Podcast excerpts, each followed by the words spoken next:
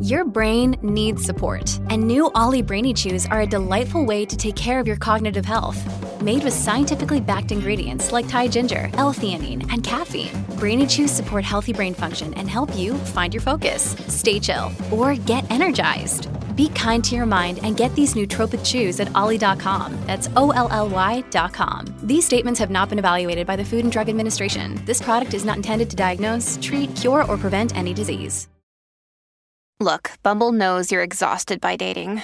All the must not take yourself too seriously and 6 1 since that matters. And what do I even say other than hey? well, that's why they're introducing an all new Bumble with exciting features to make compatibility easier, starting the chat better, and dating safer. They've changed, so you don't have to. Download the new Bumble now. When you need mealtime inspiration, it's worth shopping Kroger, where you'll find over 30,000 mouthwatering choices that excite your inner foodie. And no matter what tasty choice you make, you'll enjoy our everyday low prices, plus extra ways to save, like digital coupons worth over $600 each week. You can also save up to $1 off per gallon at the pump with fuel points. More savings and more inspiring flavors make shopping Kroger worth it every time. Kroger, fresh for everyone. Fuel restrictions apply. Welcome to the New Books Network. Um, hello, everybody. This is Shu Wang. Welcome back to the podcast of Disability Study channel on New Book Network.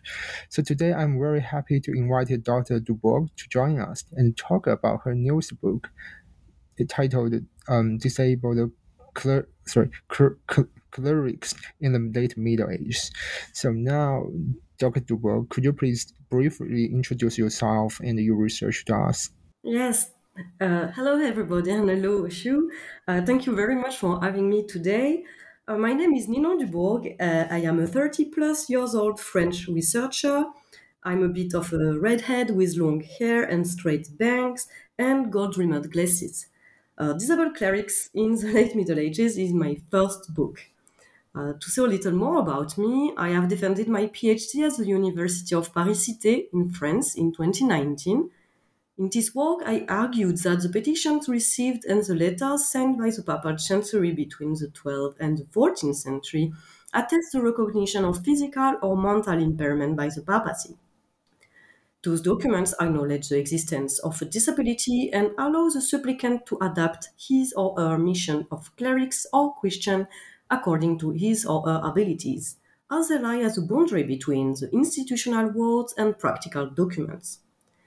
I am now a postdoctorate fellow funded by the FRS, FRS, FNRS, and hosted in the unit research Transition within the University of Liège in Belgium. My current project is entitled Disrael, Disabled People's Religious Experiences in Western Europe during the late Middle Ages from the 12th to the 15th century. It aims to discern the development of a truly personalized worship forms and religious experiences for disabled people in the more general rise of an individualistic lay religiosity in the late Middle Ages. I argue that we can see it through accommodations given by the Vatican, which recognize disability in the enactment of Christian rites. Then I wrote the books based on those researches. Oh, Dr. Dubourg, thanks so much for your introduction again. So then I want to invite you to talk about the reason why you're interested in the field, I mean, disability studies. Mm, yeah, thank you for the question. My interests, uh, in fact, lay in my family heritage, uh, as my mother, grandmother, and aunts all worked in specialized institutions. Uh, it all came from my aunt Joelle, who had Down syndrome, and from a friendship that pushed me to question myself about disability from my earliest childhood. I think that at that time I did not conceive disability as a limitation of activity or restriction of participation in society as defined by French law since 2005. I only became aware of the social meaning of disability when I worked with disabled people in 2008 during an adapted vacation camp, uh, and from 2010 to 2012 to accompany students during their courses at the university. On another hand, my interest in history, while I wanted to study archaeology at first, pushed me to question myself about the life of disabled people in ancient times, of which the medieval period was my preference. I then discovered the book written in 2006 uh, by Irina Metzler entitled Disability in Medieval Europe Thinking about Physical Impairment in the High Middle Ages, which was the first book entirely devoted to the subject. It then reinforced my belief that it was possible to study this social and cultural phenomenon during the Middle Ages. And then I love to work on disability because it questioned blurry and kind of borderline situation during the medieval period. The topic of disabled clerics is particularly interesting because there is a negotiation to determine the suitability, with air quotes, uh, of the clerics during which all parties must explain the relevant circumstances and discuss to try to accommodate to the best this negotiation around what could be accepted or what could not be accepted in various contexts and by various actors is what is what interests me the most. Uh, the period under consideration in the book offers a privileged laboratory to observe the implementation of changes in the definition of disability that will participate to allow the emergence of this modern concept in the 20th century. Indeed, the period from the 12th to the 14th century marks the formation, the apogee, and the decline of the pontifical monarchy that sees this question. Then, I began with the reign of the Pope Paschal II, elected at the beginning of the 12th century during the investiture controversy. This pope was the first to attempt to resolve the conflicts between him and the antipopes appointed by the Emperor Henry IV. And I ended with the pontificate of Gregory XI, practically 300 years later, which signed the return of the papacy in Rome, but also the beginning of the Great Western Schism, which divided Christians into two factions for about 40 years, causing problems of legitimation, of course, but also a colossal diplomatic production. And we know that during the 12th, 13th, and 14th centuries, the ecclesiastical institution holds the spiritual as well as the temporal supremacy over all Christendom. I then argued that it played a preponderant role in the definition of impairment and disability. The public power that allowed it to settle multiple clerical or religious problems through epistolary exchanges spread through Europe was linked to its power of grace, the prerogative of the greatest monarch in the medieval era used to soften the rules. Then, Defining disability is a political act, an act of government, in my opinion.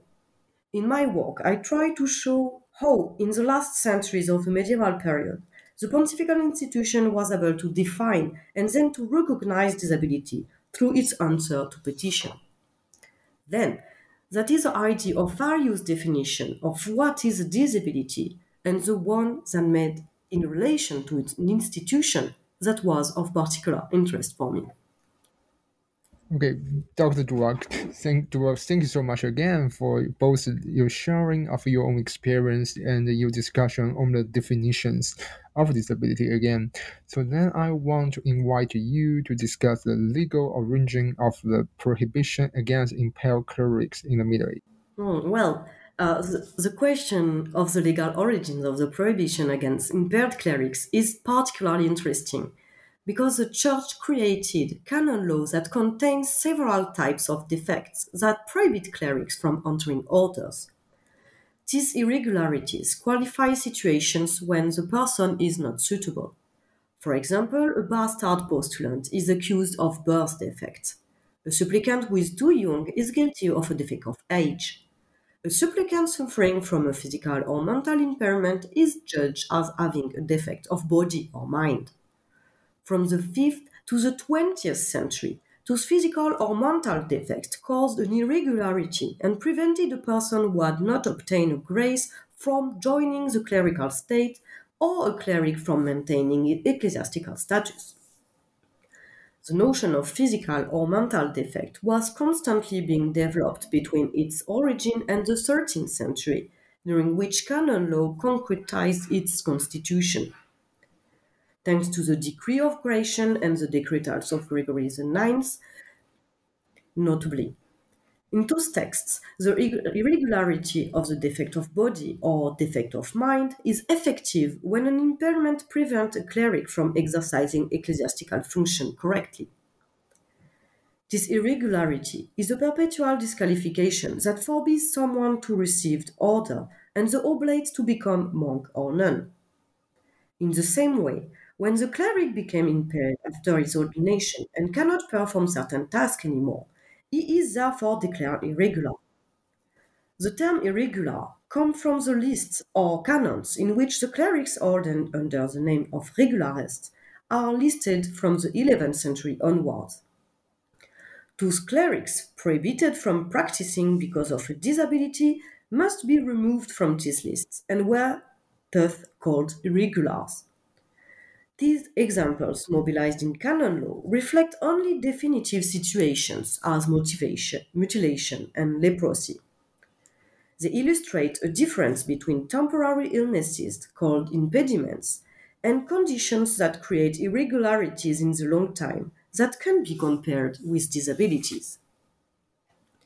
Moreover, medieval jurists distinguished two types of irregularity in the defect of body and mind one total and the other partial. The total irregularity makes it impossible to exercise the ecclesiastical functions. It affects, for example, a bishop who, with a mutilated tongue, could not talk and, for example, could not say Mass. Partial irregularity, on the other hand, reduces the scope of action of clerics according to their abilities. Thus, a blind bishop can continue to confess the laity, but cannot no longer read the sacred texts to say Mass. We can think, in view of canon law, that impaired people were certainly discouraged from applying or for entering the clergy. Indeed, the reception of orders and tonsure crystallizes almost all the debates compiled in canon law, defect of body or mind representing only a part of them. So, in concrete terms, Irregularity for defect of body or mind take two forms. On the one hand, the pontifical institution wants clerics to possess certain physical or mental aptitudes so that they are capable of fulfilling their duties. The mute, the deaf, and the blind have been excluded from the priesthood since the first canonical texts on the basis of capacity. Indeed, they cannot read aloud and thus exercise the office properly. For example, in the 5th century, Ammonius mutilated his ear to avoid becoming a bishop and threatened to cut off his tongue to prevent him from speaking if his electors tried to force him to do so again. On the other hand, the pontifical institution seeks to verify the claritas of the cleric. That means that it had to monitor that these incapacities do not devalue the image of the church First, in the context of divine service, since it decrees that ordinance must be perfect to say Mass and distribute the sacraments. And secondly, in the representation of the impaired people, we must not cause scandal among the parishioners. Then, medieval disability of clerics must not only be understood from the perspective of the impersonator's experience, he or she is capable but also be seen from the perspective of the Christian faithful attending the service to be fully, fully understood. These apprehensions are formed around the impurity of the administrator, the visibility and publicity of the impairment, and not the abilities as before. In these cases, the physical imperfection of the priest risks affecting the sacredness of the places of worship and degrading the image of the institution among the faithful. Moreover, the pontifical institution also has to assess the way in which the disability occurred. In the petition, the supplicant objective was to show that his imperfection was not related to a moral impurity, that is, that he was not responsible for his impairment. The clerics must represent must present the incident that rendered him impaired in such a way as to appear irresponsible in order to prove his irregularity, whether for good reason, for by a doctor, for example, to avoid an illness, or because of the fault of another person, as in war, for example. Thus, it appears that the papal grace was only granted when the intention of the cleric and the reason for his act were known to the chancery or excused by certain extenuating circumstances, such as self defense and ignorance of the law. At the end, this legal definition allows the pontifical chancery to automate the treatment of the petition it received and to classify the petitioners, even if it did not necessarily name the juridical status to which it refers. Then, the supplications sent to the popes and the papal letters sent in answer help to define disability as a juridical object since they contribute to the legal elaboration of the defect of body and mind. This institutional construct of impairment allows the Apostolic See to set a norm on bodies in order to distinguish the functional body from the abnormal one. The Chancery thus delineated a physical standard in which any different body was considered defective, unsuitable. The later studied implements the prerogative of canon law and the recommendation of the numerous decrees issued. They even go beyond these legislations, since they allow their softening. They testify to the use of the legal category of defect of body or mind by the Chancery to take into account the physical and social consequences of impairment. It is clear that incapacity, as a canonical irregularity, is a shifting concept, as disability. It varied according to the situation faced by the impaired people and the consequences of his or her unsuitability.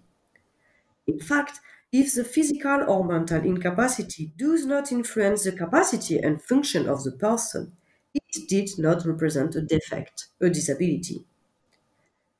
Mobilizing this object, the Chancery decided whether the impairments constitute a defect or not, that is, a disability or not. It can then recognize the disability through the petition process. It is this legal recognition that the petitioner sought to acquire through the speeches. So, Dr. Dubois, thanks for your um, discussion and answer again. So, next question, I want to invite you to talk about how the supplicants define their impairments through dialogue with the Papal Chancery in the petition process. Yeah, thank you for this question. Uh, because the disabled clerics could write to the papal chancery in order to soften those prohibitions according to certain conditions. That means that they had to tell something about their physical or mortal situation in their petitions. Those petitions express the request on the impaired supplicants to the Chancery and reflect their desire to maintain a social utility. In those letters, they had to negotiate their graces by consciously taking part in the institutional game, whether they were its subjects or victims. They had an active role in the relations of power, not, necessar- not necessarily to free themselves from them, but to benefit from a margin of maneuver called agency. Supplications represented a single administrative channel through which such negotiation could take place. On the other side, the pontifical chancery was responsible uh, was responsible for papal correspondence and gained autonomy as the institution strengthened its administration during the 12th, 13th, and 14th century. It was responsible for granting graces, as the gracious policy was developed before the second half of the 12th century and became fully effective in the 13th century. The letters it issued then constitute a formal guide for the daily activity of the clergy to whom they were addressed. Because of their stylistic codification and their juridical value, letters could become a legal tool to circumvent the norm in the end of the addresses, bringing the voice of the pontifical institution to a very local level. This type of correspondence undoubtedly reinforced the theocratic essence of the power of the popes based on a centralized administration where everything was recorded. As the discursive material contained in papal letters was based on the information supplied in petitions, the Chancery recapitulated petitioners' own testimony in order to drive a suitable epistolary text for the official pontifical grace. This entails supplications for mild transformation, a process through which the discourses were standardized and normalized. Notwithstanding such modifications, these documents allow readers to access the authentic experiences of impaired clerics through discursive analysis. Moreover, supplicants were active participants in the petition process. They shrewdly pursued discursive strategy to present their impairment to the chancery in the most persuasive way, and thereby maximize the chances of their success. In that context, the way of presenting themselves in order to appear disabled was of crucial significance. To do so, supplicants tend to present their impairments and its cause in vague terms. The most commonly used terminology is polysemous, infirmitas, debilitas, and imbecilitas. The meaning of these Latin terms is slippery.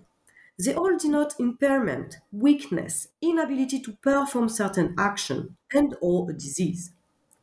By contrast, supplicants were much more forthcoming about their lived experiences of disability, the way in which their physical and or mental condition affected their functioning in the world.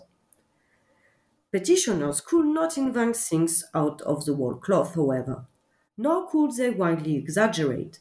Their accounts are to be credible and their requests proportionate in order to achieve their goals. The choice of vocabulary was of vital importance both for the petitioner and the chancery. The former are to ensure that his condition and its effect were properly understood. The latter rendered its judgment in large part based on the avowed consequences of impairment as disclosed by the petitioner. Ultimately, narratives legitimize the inclusion or exclusion of clerics from the ecclesiastical body. The analysis of my corpus, made of 142 petitions from the 14th century and 743 letters from the 13th and 14th century, reveals that the majority of supplicants in the corpus were disabled by bodily weaknesses, both congenital and acquired, that is 65% of my corpus. I gather here under the terminology of physical weaknesses undefined infirmities and diseases in order to respect the imprecision of medieval terms. The next most frequent cause of disability were age-related incapacity, that is 12%, and sensory impairments, both congenital and acquired, that is 10%. The remainder are ascribed to mutilations, such as limb loss, that is 6%, physical impairments such as mobility limiting, uh, limiting conditions, both congenital and acquired, that is also 5%, leprosy, 1%, and mental weaknesses, both congenital and acquired, that is also 1%. Then, in my analysis, disability as a category includes, for example, chronically ill people and people with static physical, mental, and sensory impairments. Whilst acknowledging the difference in life experiences is, of course, key, chronic illness was viewed as a kind of impairment as it is today. It seems relevant then to include some illnesses in the analysis of premodern disability if only because of the ambiguity of terminology in the period. And also in the petition and papal letters, the personal and the institutional are inseparable. Those documents contain diverse accounts of impairments, with requests varying according to the specificities of a given cleric's circumstances. Such heterogeneity necessitated a flexible institutional response church authorities' treatment of impaired clerics and the irregularities generated by their condition was as variable as the cleric's own experiences. The Chancery was far more interested in the practical consequences of impairment, petitioner's disability, than forensic examination of its physical or mental cause. And the corpus indicates that, for the Church, two principal categories of impairment sufficed for administrative purposes. The first applied to clerics with facial and or any bodily disfigurement who requests uh, entrance to the major order or other promotion. For this group, impairment was grounded in the notion of irregularity. Chronically ill and or elderly clerics seeking accommodation fell into a second category. Petitioners of this kind requested the provision of additional assistance for their current role or the permission to resign their office outright, all whilst retaining their benefits. Okay, thank you so much for your answer and your discussion of the I won't say the definition and the, I won't say categorization or the classification of the disabilities in a specific historical context. So for the next question, I would like to invite you to talk about the test utilized by the church to determine disability. Thank you for the question. Uh, this is a very good one because the recognition of disability is subject to verification of physical or mental conformity to the expected standards. The institution must define the notion of idoneity, of suitability, insofar as it's used to delimit the characteristics of a good cleric. The word suitability can be used when an individual conforms to set criteria as established by an order, a community, even a single monastery. The disability experienced by impaired individuals result in the creation of a state different from that of a mind recognized as healthy or suitable, encompassing those with defects of body or mind who were not allowed to enter or remain in the clergy. As we said before, physical or and mental perfection are indispensable for access to the priesthood. When a person is afflicted by a bodily or mental defect, he is not allowed to enter the order or to obtain the tonsure. Then, a first examination was set up to, uh, to enter the orders. It took place at the bishopric level for all clerics. This control all, always took place in the same way. First, an inquiry was made of the relatives of the future ordained to gather information about him before he presented himself before the bishop. Next, the postulant must provide letters of recommendation written by other ecclesiastical authorities who supported the application. However, these letters were not sufficient to examine the candidate according to canon law. In fact, the man must then be declared suitable by the bishop through inspection, a few days before the ordination ceremony. These examinations judge the character, qualifications, and knowledge of the aspirant. In non contentious cases, the candidate receives a title of benefit. But in contentious cases, the supplicant needed a pontifical grace to enter the orders. He then had to undergo a second examination conducted by the Chancery, which is not well known. This examination, organized by persons appointed by the Apostolic See, assessed reading and singing unless the person has graduated from a university. Indeed, such clerics could be extremely useful for the church, and they often possessed rare and sought after capacities. Then, in their rhetorics, disabled supplicants thought to market themselves in terms of their aptitudes according to the curia ongoing needs and expectations.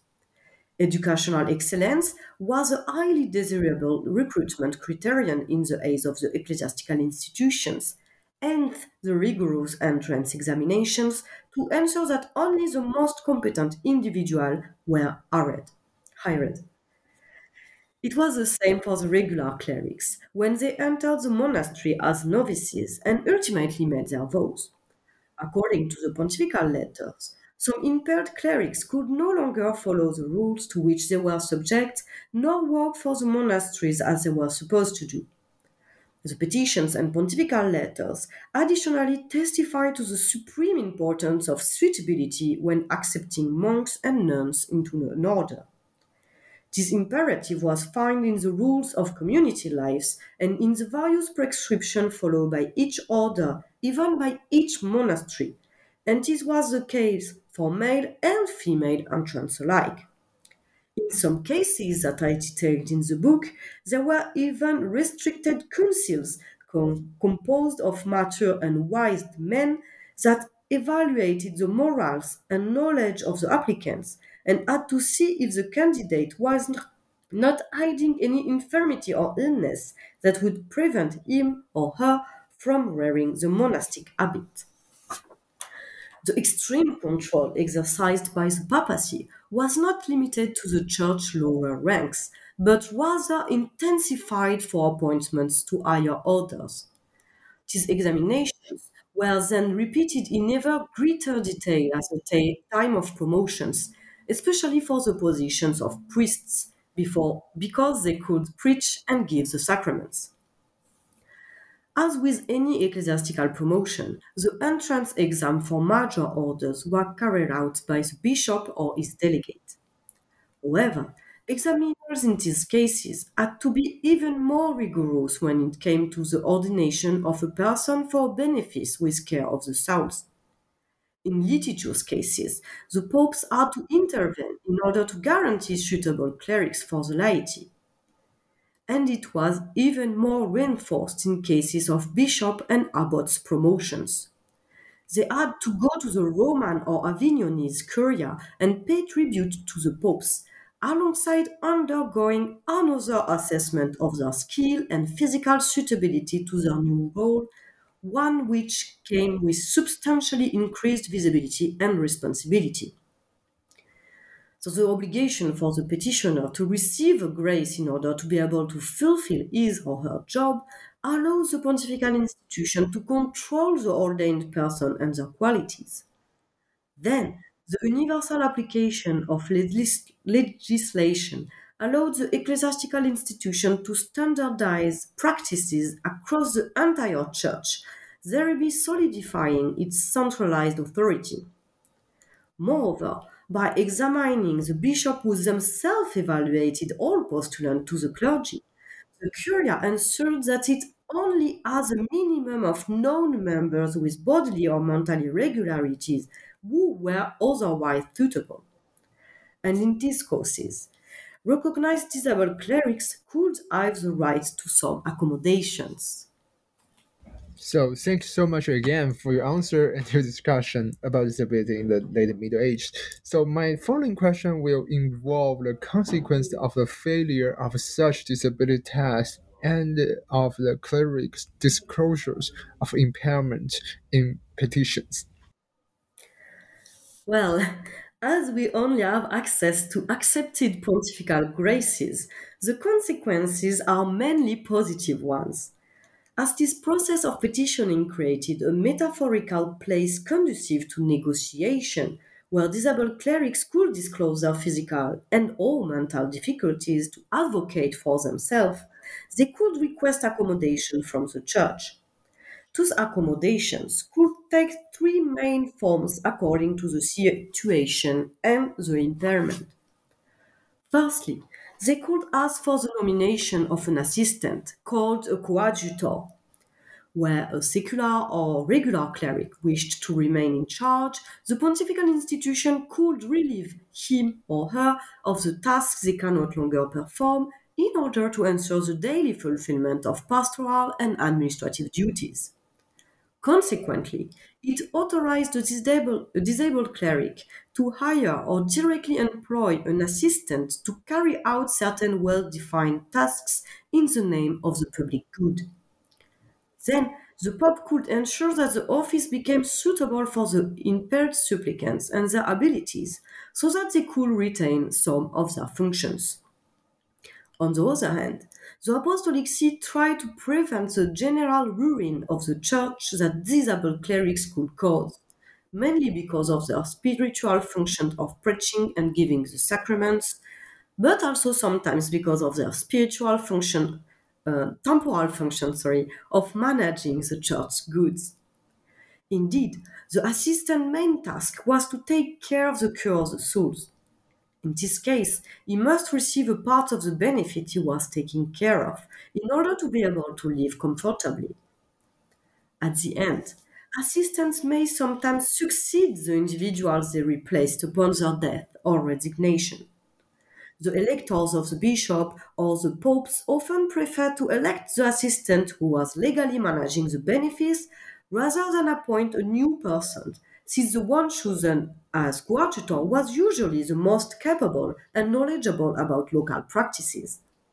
The assistant replaced the new retiree with the aim of facilitating the transfer of the office so that the benefice does not suffer, thus creating a power transfer scheme.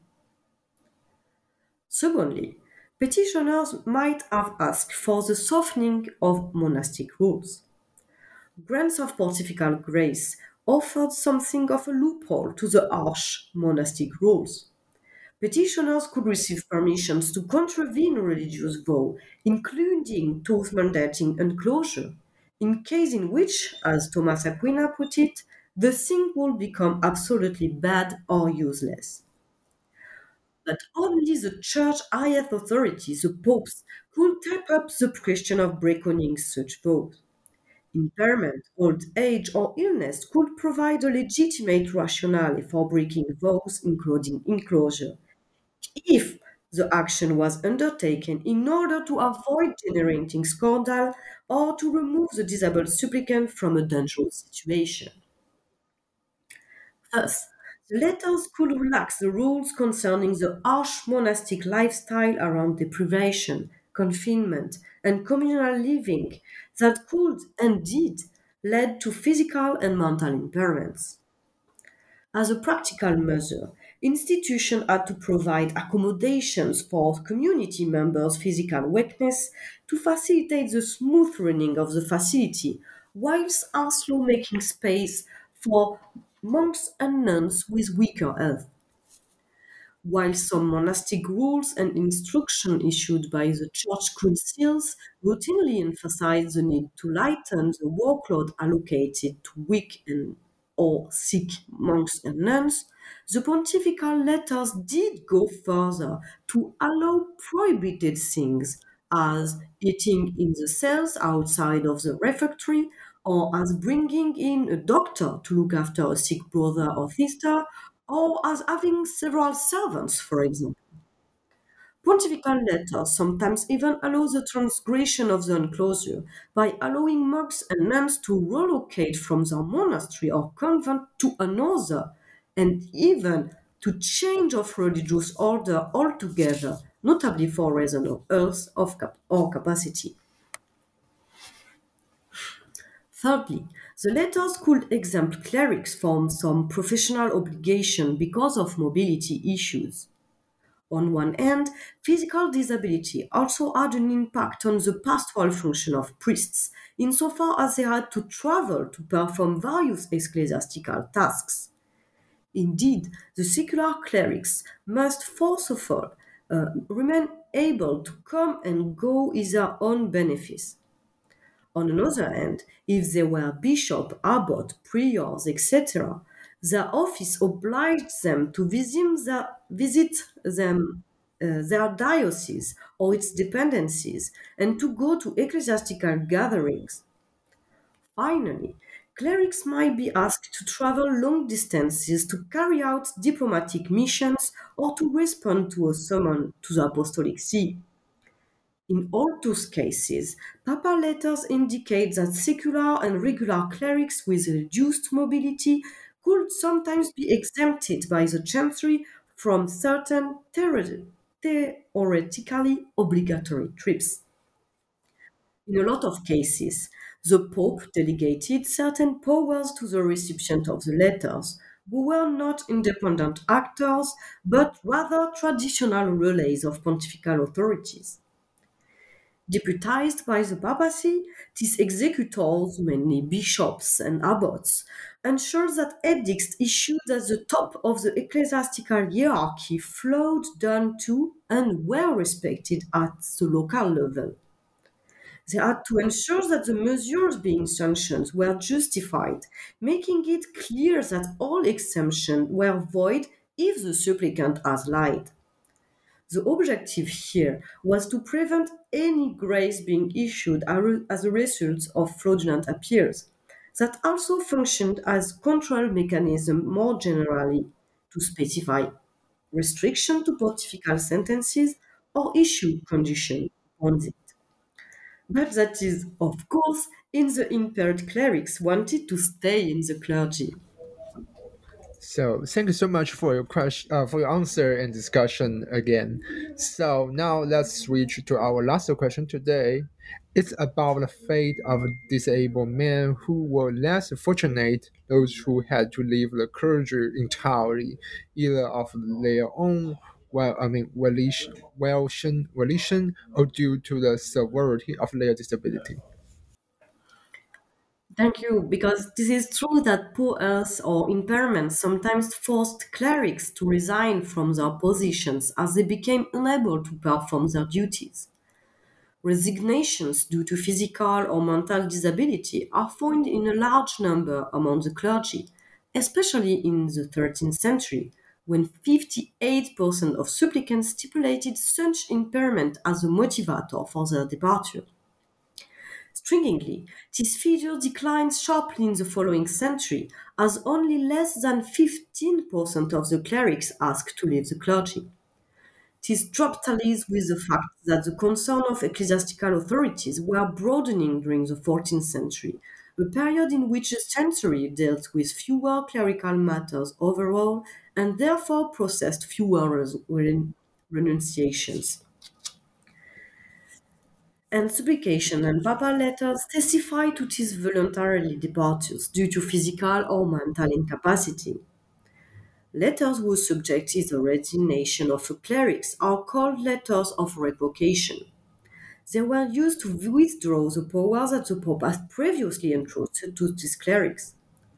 The latter were not deposed or removed, but were allowed to abandon their function these clerics, for example, asked to leave the priesthood because they were likely to cause a scandal because of their defect of body and mind.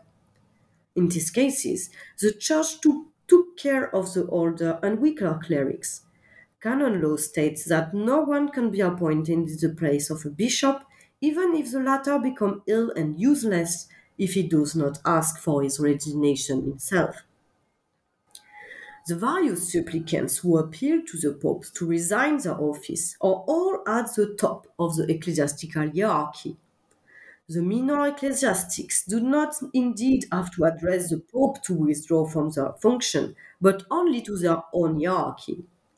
The letter then concerns abbots, priors, rectors, bishops, and archbishops. Following the reign of Innocent III at the beginning of the 13th century, the Pope's right of review was affirmed and affirmed, and it became mandatory to receive a missive of grace in which the cleric or his superior detailed a legitimate reason to resign. The reasons given were mainly related to old age and or explicitly permanent conditions such as blindness, paralysis, incurable diseases, etc. By looking at the texts of the letters, it seems that all supplicants seeking to resign were over 60 years old, which corresponds to an age that is familiar to us the resignation could be presented positively because it prevents the ruin of all the good of the ecclesiastical affairs. But it can also be presented negatively when the person was no longer able to manage his benefice and the ruin has already begun. In all cases, retirees could benefit from a financial compensation to avoid precariousness. This allowance was explicitly granted in only about half of the cases. The sum of money suggested by the Chancery was to allow the person to live without lacking anything. The amount varies, but it seems to be about one third of the salary previously held.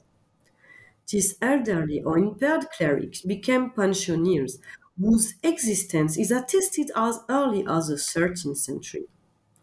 In these cases, they use their allowance to cover their expenses until their death, since they lost the income from their benefits when they resign. On the other hand, the poorest clerics, who were already earning little money, were sometimes bought out of their pension by patrons or entered an hospital or monastery in order to continue to live comfortably. In principle, all clergymen were to receive a pension so as not to tarnish the dignity, dignity of the office they had previously held, following the same argument as the construction of special hospice for former clerics. Indeed, in case they lost their rank or if their pension was not sufficient, some clerics went to live in hospices or private, private houses put at their disposal until their last days. The papal institutions sometimes devoted some effort to specialized institutions for impaired clerics or into condition specific hospitals like leprosaria for leprous clerics or hostel of God for the blind clerics, for example. Adapting the grace to an individual's unique circumstances. But clerics could also enter a monastery or remain there if they were already living in community, because it was supposed to be a good place to finish your life. However, as we have seen, many religious orders firmly stipulate that old age, impairment, or illness may prevent an applicant from being accepted as he may not be able to withstand the rigors of monastic life. However, it was possible for some secular clerics to enter a convent, sometimes even in crucial positions, through papal letters, whilst abbots were simply demoted as monks in their own communities or in a neighborhood convent.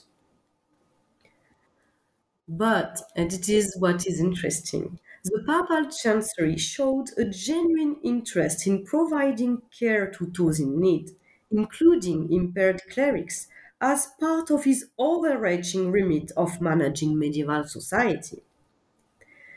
This is, I think, what I'm trying to show in the book. The petitions received and the letter issued by the papal chancery between the 12th and the 14th century attest to the recognition of disability by the pontifical institution. They record the existence of supplicants' physical or mental impairment and, on a case by case basis, authorized petitioners to adapt their duties both as clerics and as Christians according to their abilities. Thank you so much. Thanks for your coming to our. I mean, for first thing I would say, I, I would appreciate you answer to my last question, and and also I would appreciate you talk today. Fantastic book talk. So at the end of our I mean, podcast the episode today, I want to recommend the, um, this book, Disabled Clerics in Late Middle Ages, to everybody who's interested in the history of disability, with interested in the history of the church, with the interested in the history of the Middle Ages, which is I want to say the book is one of the best book about topic of disability in, I mean in the medieval medieval church. So thank you so much. See you soon. Thank you very much, too, and thank you for having me today.